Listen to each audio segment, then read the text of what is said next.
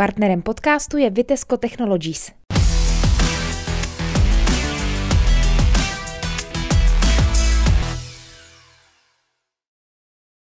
Dobrý den, v dnešním videopodcastu Trut novinek mám autorku knihy Nikdy nezapomenu Adrianu Veterovou.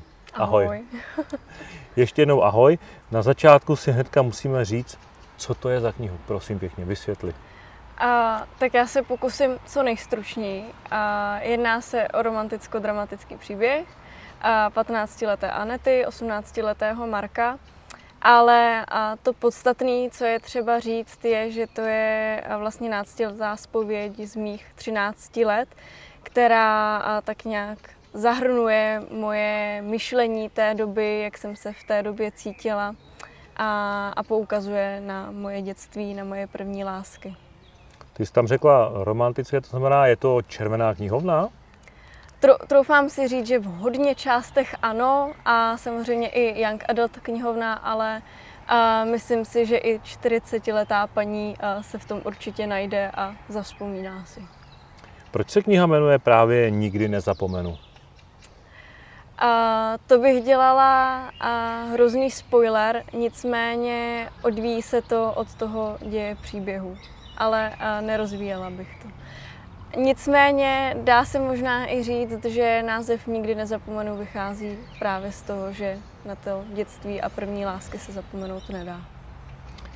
Minulý týden v pátek byl křest této knihy Fufu a tam si mimo jiné uvedla, že část toho jsou vzpomínky nebo dejme tomu připomínka toho střetu s realitou toho náctiletého člověka. To jsou tvoje střety s realitou? Měla jsi na mysli tvé vlastní zážitky? A vysloveně vlastní zážitky ne, ale ten střet s realitou právě určitě v těch 13-14 letech nastává u každého člověka, ať už se jedná podle mě o chlapce nebo o dívku, tak vždycky přijde doba a ta životní etapa, kdy si člověk uvědomuje, že nic není tak růžový, jak si v tom dětství třeba myslel. No takže kolik tam toho je tvého, z toho nespravedlivého světa podle tebe, když ti bylo 13 a kolik toho je třeba od kamarádů, známých a tak dále? A z mého jako autobiograficky, to už jsem uvedla i na křtu, a je tak necelých 30%. A ze zážitků s přáteli možná dalších 10, ale jinak se jedná o čistě smyšlený příběh. Ale to jsem taky uvedla na křtu. A každý autor, když něco píše, ať už je to komedie, drama, romantická knihovna, červená knihovna a, nebo poezie, tak vždycky do toho vloží kousek sebe a můžu říct ze vlastní zkušenosti i ze zkušenosti dalších autorů, a že si často jejich okolí právě to spojuje s tím, že se jedná o příběhy těch autorů samotných, ale nemusí to být nutně pravda, nemusí to být detailně popsaný život nebo detailně popsané zážitky z minulého nebo z minulých let. Nejde o zážitky, co teda ještě společného máte ty a hlavní postava? A, nadstiletou naivitu, a, emocionální impulzivitu, a, a no, to je asi všechno. Musela bych ještě hodně přemýšlet, ale jedná se o společné věci s mým 13-letým já. Když se na to spodívám třeba zpětně, tak a, to už je úplně jiná bytost, než a, ta bytost, která tady teďka sedí. Našli se v tom kamarádi? Určitě. Nerada bych jmenovala konkrétní. Uh, Kdybychom to měli nějak shrnout, to povídání o té knižce, proč by si ji lidi měli přečíst? Oni si řeknou, 13-letá holka napsala knížku, proč bychom ji měli číst? Co by si vzkázala tomu potenciálnímu čtenáři?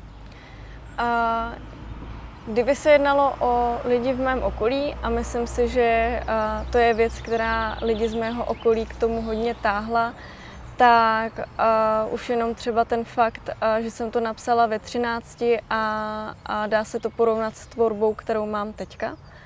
Ale kdyby se jednalo o naprosto cizího člověka, tak si myslím, že a, ta kniha je zajímavá právě v tom vzpomínání a v tom, že se každá žena nejsem si jistá, jestli muž, ale v tom, že se tak každá žena v tom nějakým způsobem najde. Vys třeba části, kdy se Aneta tak jako oblíká jakože ležerně a, a jde k vodě s tím, že teda tam toho Marka třeba potká a tváří se, jaká to je vlastně hrozná náhoda, přitom to vůbec náhoda není, tak to si myslím, že dělala každá 13-letá slečna. Ty jsi uvedla právě při křtu, že vlastně psát si začala ve 12, hotovo si měla ve 13, ale kniha vyšla až v 16, teď už ti vlastně 17, tak eh, když jsi to teď přečetla zpětně, řekla jsi a sakra, nepředělám tam něco, předělám. Jak se ti to líbilo? Chtěla jsem předělávat strašně moc věcí. A hlavně teda stylisticky a byla to jedna z věcí, na kterou jsem při vydávání té knihy narazila. A, a narazila jsem na to i společně s mojí redaktorkou, která mi s tím tenkrát pomáhala, s paní Kamlachovou. A jelikož tam bylo třeba zachovat právě tu náctiletou naivitu a ten náctiletý pohled, a to z pohledu 16-leté dívky, které sice bylo furt nějakých náct, ale to myšlení se mi prostě za ty tři roky změnilo, tak to bylo hrozně složitý na tom zachovat v tom to mládí a a ten pocit, že svět je hrozně nespravedlivý, protože v těch 16 letech už jsem to vnímala jako realitu, kterou jsem zkrátka překousla. Já si nedokážu představit, že bych jako chtěl zveřejnit něco, co, jsem, co bych napsal ve 13. Abych se za to asi zřejmě strašně styděl, předpokládám. A je pravda, že když jsem se o tom rozhodovala právě nevím, v 15 nebo 14, tak jsem si jistá nebyla, Nicméně udělala jsem uh, takovou věc, že jsem to dala přečíst uh, jednak svému tehdy skoro 40-letému strýci a, a jednak svý tehdejší učitelce literatury. A dostala jsem relativně pěknou odezvu, že ta kniha je pěkná a a možná i trošku netradiční na 13 let, takže to mi dodalo nějakým způsobem odvahu. Ale váhala jsem dlouho, dlouho to bylo zavřený v šuplíku. Jaké jsou nejčastější odezvy čtenářů nebo čtenářek? A psalo mi hodně mladých dívek, právě ve smyslu, že je to úžasný, že se v tom našli, že se v té Anetě úplně vidějí. A, a dokonce mi jedna 14-letá slečna psala, že si to dala na Instagramu doby a jako název knížky nikdy nezapomenu. No a nebo, nebo třeba i starší ženy píšou, že se v tom taky našly.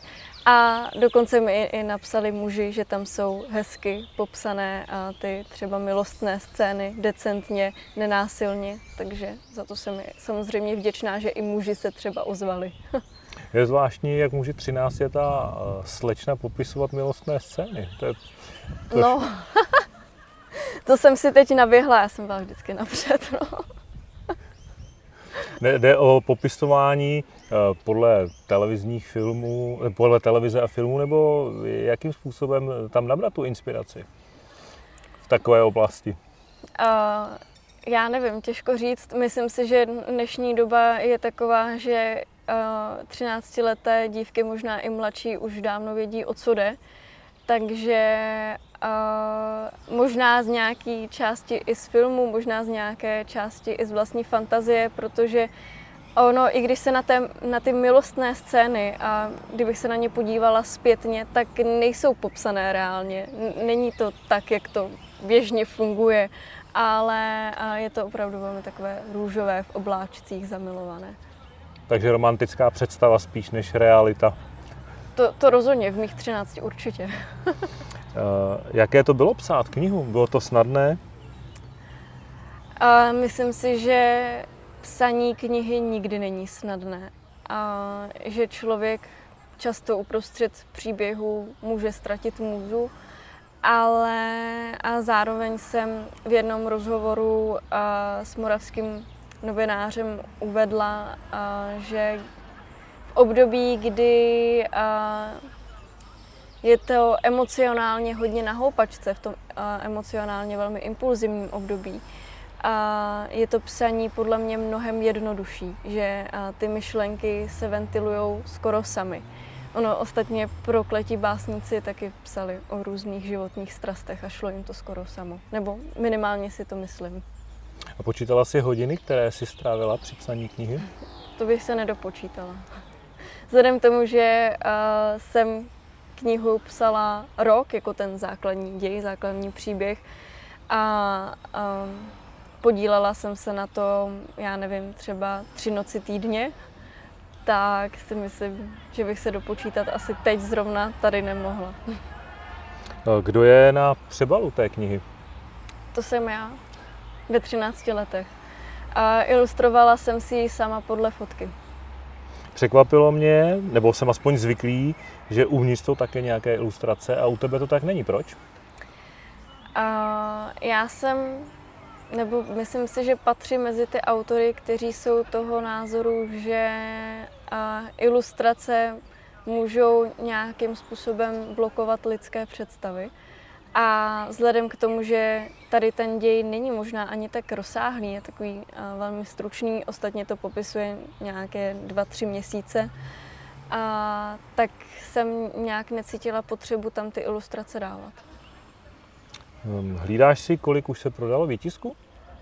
Nehlídám, a, ale tak nějak tuším, a vzhledem k tomu, že z předprodeje bylo prodáno okolo 200 knížek a, a nějaké se nakoupily i teďka, tak si myslím, že už budeme za polovinou.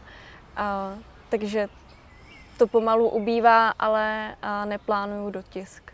To znamená, kdyby náhodou někdo měl už tu smlouvu, že by se nedostal přímo ke knize takhle, tak ještě má šanci se k ní nějak dostat jinak? Uh, nemusí zoufat, pokud by vůbec zoufal. uh, kniha se dá najít třeba na stránkách Pointy uh, jako e-kniha. Připravuješ něco dalšího? Píšeš nějakou další knihu už? A vysloveně knihu ne, píšu vlastní texty a se školou úplně psaní nějaké knihy momentálně nestíhám. Nicméně soustředím se hodně na poezii. A teď v březnu nebo v dubnu, teď si nejsem jistá, a jsem měla s mojí maminkou výstavu Slam Poetry trochu jinak, a kde byly moje poetické texty ačkoliv ono těžko říct, jestli poetické, a, a ona k ním měla ilustrace. Takže jsem se posunula k poněkud jinému žánru. Právě já měl za to, že jsi původně malovala. Co tě přivedlo k psaní? A, a, maminka taky maluje, že? Maminka taky maluje, a, což bylo vždycky těžké dívat se na to, že ona má tu tvorbu podstatně lepší než já. A, takže jinak jsem zjistila, že mi to za stolik nejde. a, a jednak, že mě to nenaplňuje a že k těm třeba postavám, které kreslím, bych chtěla mít ten příběh. Takže jsem se rozhodla psát. Čteš? Velmi. Co nejradši? A, momentálně filozofii. Kdy, když jsem byla menší, tak a, červenou knihovnu a ještě když jsem byla ještě menší, a, tak to bylo fantazy, a, ale teďka jsem přešla k, více k filozofii. Poslední kniha, co jsem a, dočetla, byl Vladař od Machiavelliho. Tak to je trošku těžší čtení. No tak 18 letech na Gimplu to je docela vhodný. Lidé tě znají taky jako televizní redaktorku, kdo by neznal v Trutnově a okolí Librcou. Eh, takže dá se z toho vytušit, že třeba žurnalistika a psaní, že to jsou i tvoje plány do života? A mě na žurnali- já jsem si v žurnalistice vysloveně psaní a neoskoušela. Já jsem byla především před kamerou a, a je to část, která mě na té žurnalistice baví, a povídání si s lidmi nebo a chození tak trošku na špacír, kdybych to měla říct velmi zkresleně. Takže nevím, jestli v životě budu psát, ale jestli bych někdy v životě psala, tak si myslím, že to nebudou žurnalistické texty, jelikož mám ráda víc to uvažování, což se do žurnalistiky úplně nehodí. Takže spíš pokud psaní, tak psaní knih. Pravděpodobně. Ty momentálně studuješ gymnázium, už víš, kam po maturitě? A chtěla bych se soustředit na politologii a měla jsem vizi, že to skombinuji s žurnalistikou, nicméně budu se asi hlásit k té politologii i na obory jako sociologie, filozofie a uvidím, kam vítr zavane a kam se dostanu hlavně. Otázka na závěr, kdyby měla doporučit někomu, kdo váhá, jestli stojí nebo nestojí za to nějakým způsobem zveřejnit nějaké své literární prvotiny nebo pokusy, co by si zkázala? A v případě, že si ten člověk opravdu není jistý, a doporučila bych dát to přečíst někomu jinému, protože to mě samotné dodalo dost odvahu ale pokud ten autor v té knize cítí nějaké poselství, tak bych určitě neváhala. Moc krát děkuji za rozhovor. Já děkuji za pozvání. Partnerem podcastu je Vitesco Technologies.